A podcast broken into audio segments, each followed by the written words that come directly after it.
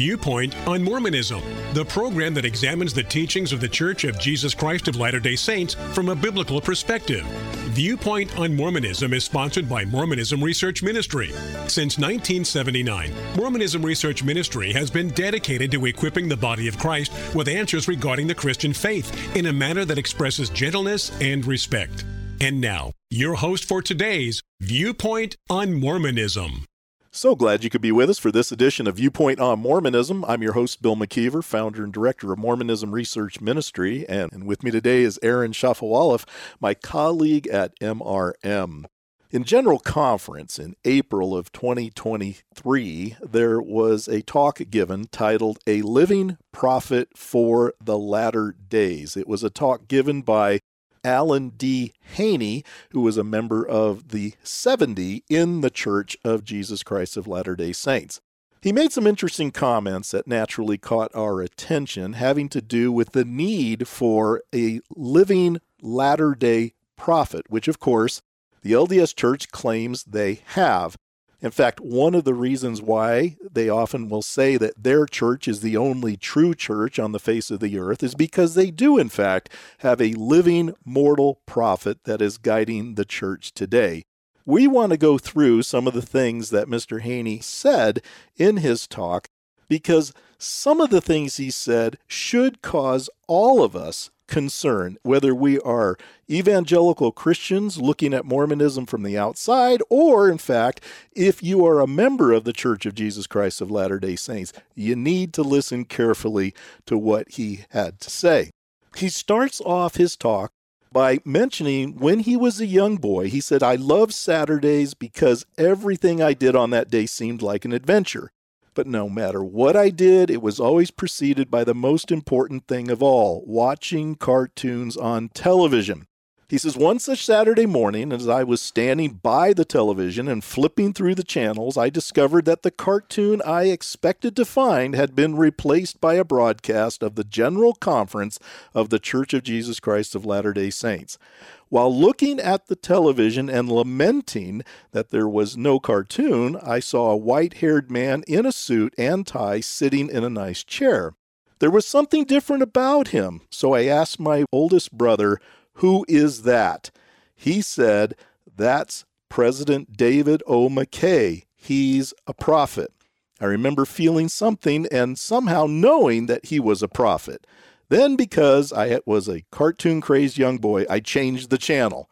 But I never forgot what I felt during that brief, unexpected, revelatory moment with a prophet, sometimes it only takes a moment to know. Without spending a lot of time dissecting what he says here, I, what I took away from that story was apparently Haynie, as a young boy, didn't know who David O. McKay was. He's a pretty prominent leader, especially during the mid 20th century. And then he tells us that he actually felt something about seeing this man's image, but then he turns the channel as if it was really nothing. And I'm supposed to walk away as if this is somehow a deep felt feeling that he had about this man, but yet he doesn't even seem to take the time to want to sit and listen to what the guy actually had to say. So I'm raising some questions there, but that's not really the point of, of our discussion. When he goes on in the next paragraph, Aaron, he says, Knowing by revelation that there is a living prophet on the earth changes everything. It causes one to be uninterested in the debate about when is a prophet speaking as a prophet or whether one is ever justified in selective rejection of prophetic counsel. In hearing him say this, my first thought was he has just telegraphed to his listeners that there must be some times when we have to reject what these men have told us. I wonder how many members caught that. I mean, I know I'm critical and I'm always listening with a critical ear, but how many members heard him say this and thought, what do you mean, selective rejection of prophetic counsel? Well, yeah, because the Church of Jesus Christ of Latter day Saints has done that historically. Another way to, to say this is are we ever justified in changing the channel? are, Good point. Are, are, we are we ever supposed to not heed what a prophet says. The difficult thing about listening to him say this is that we know the history. We know that even among Latter day Saints, there is counsel given to filter what their leaders are saying or have said by the standard works or even by historic teachings of LDS prophets. So he's, I think your point is he's surfacing this larger issue that sometimes Latter day Saints are compelled to selectively reject what the prophets have taught. Well, let's let's analyze that. If, as we have said for decades, a prophet, quote unquote, in the Church of Jesus Christ of Latter day Saints says something that seems to contradict what a previous prophet had said, and, and we're not talking about water cooler conversations here. I, I think that needs to be made clear up front. I'm not expecting the current leader of the LDS Church to have a preference over Brigham Young University or the University of Utah in the upcoming football game. I'm talking about doctrinal issues, issues that have always known to be doctrinal yeah. issues. When they make a comment on something like as, as serious as that, do we expect or should it be right that all of a sudden one has to be chosen over another? I mean, the question we always ask Latter day Saints is well, if your leaders are chosen by God and get direct revelation from God, wouldn't you think there would be a consistency in what they are teaching right. the LDS people? With respect to the gospel and to the nature of God, what subsequent prophets say should build on and expand and clarify and have natural continuity with what prior prophets have said. The problem is that Latter day Saint prophets have taught things from General Conference, from First Presidency statements that today, if you were to promulgate, if you were to celebrate these teachings still today, you would be in trouble. The big example we can think of, of course, is Adam God. Brigham Young taught that Adam was God. The first man. The first man. There's no question about that. That In fact, Eve was one of his wives, and that he came to the garden with an already uh, celestial body, so to speak, and that he had to eat of the forbidden fruit in order to re enter a kind of mortal state. Brigham Young taught this. Thousands of people have believed it. Thousands of fundamentalist Mormons today believe it. Thousands of fundamentalist Mormons today look at the mainstream Salt Lake City based sect of Mormonism, and they say mainstream Mormons are selectively rejecting the prophetic counsel of Brigham Young. They are changing the channel, so to speak. When Brigham Young is on TV, so to speak, they change the channel. They cringe. He's not someone that they can trust on that topic.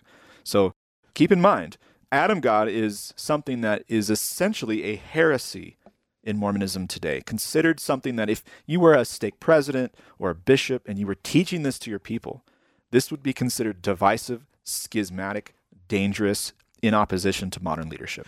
Now, let's go back, though, because I think in making our point here, we have to establish why find this problematic within the context of Mormonism. Latter day Saints have been told that there are certain criteria that must be used in order to determine whether or not a living prophet is teaching something that should be believed. One, they will say, well, was it taught in conference? Brigham Young taught Adam God in a general conference message. And we know that LDS leaders, I'm thinking of Dieter F. Uchtdorf offhand, who is an apostle today, he said that when leaders speak in conference, this is God speaking through his servants. So was God speaking through his quote unquote servant, Brigham Young, on that date in April of 1852? Also, Brigham Young claimed it was a doctrine at the very end of his message, he said th- that you better not treat this doctrine lightly or with indifference because it's going to prove your salvation or yeah. damnation. That's a threat I don't even hear modern LDS making anymore, but Brigham Young obviously thought it was important enough to throw that in there. Another point when Brigham Young taught this, he was a living prophet. He was not at the time a dead prophet. I mean, that seems obvious, but we have to bring this out because that's the phrase that's used oftentimes now. It has to be a living prophet. He was alive at the time he gave it. And as you mentioned, Many people believed him. This caused controversy down the road. Adam God also is the sort of thing that, if not true today, wasn't true in the 1850s. If it was true in the 1850s, it is true today. It's not the sort of thing that is circumstantial or particular to applying something in the administration of an era. This is with respect to history and the nature of God and things that are eternally true or not. Yeah, and I don't think that can be overlooked. We have to keep all these things in perspective if we're going to properly analyze what we're being told by, for instance, Elder Allen D. Haynie. He has his foundational beliefs, and I understand that. And I'm going to hold his feet to the fire of those foundational beliefs. What I guess you could say irritates folks like us is how they're always moving the goalpost. They want their people to believe in living prophets, but you have to believe them with qualification. And I think Haynie, when he says this, it causes one to be uninterested in the debate about when is a prophet speaking as a prophet or whether one is ever justified in selective rejection of prophetic counsel. I read that, I heard him say it, and it seems to me he's telegraphing a very real issue these guys can't always be trusted. It's interesting that as an evangelical, in principle, I agree that if a prophet is a foundational apostle or prophet, as Paul describes in Ephesians chapter 2 verse 20 and which Mormons appeal to to associate their own prophets with. If a prophet is a foundational prophet, we should expect him to speak foundational things and we should expect him to abide by a high standard of conduct. He will never publicly teach false doctrine concerning God or the gospel. We, in principle, agree with that, which I think many Latter day Saints instinctively start with, but end up having to withdraw from.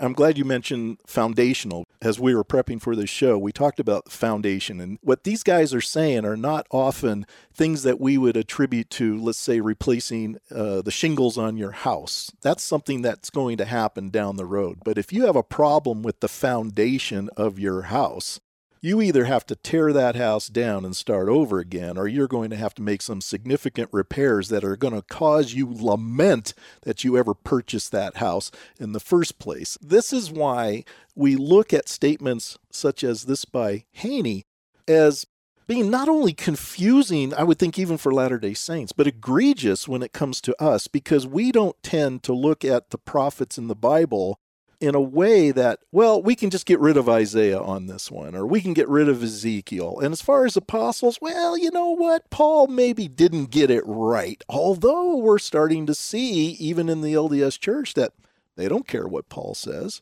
and they don't care what the prophets of the past in the Bible have to say because their latter day revelation in their mind seems to, to trump that. And you can see why that would cause us a lot of concern. Tomorrow, we're going to continue looking at this conference message titled A Living Prophet for the Latter Days. Thank you for listening. If you would like more information regarding Mormonism Research Ministry, we encourage you to visit our website at www.mrm.org,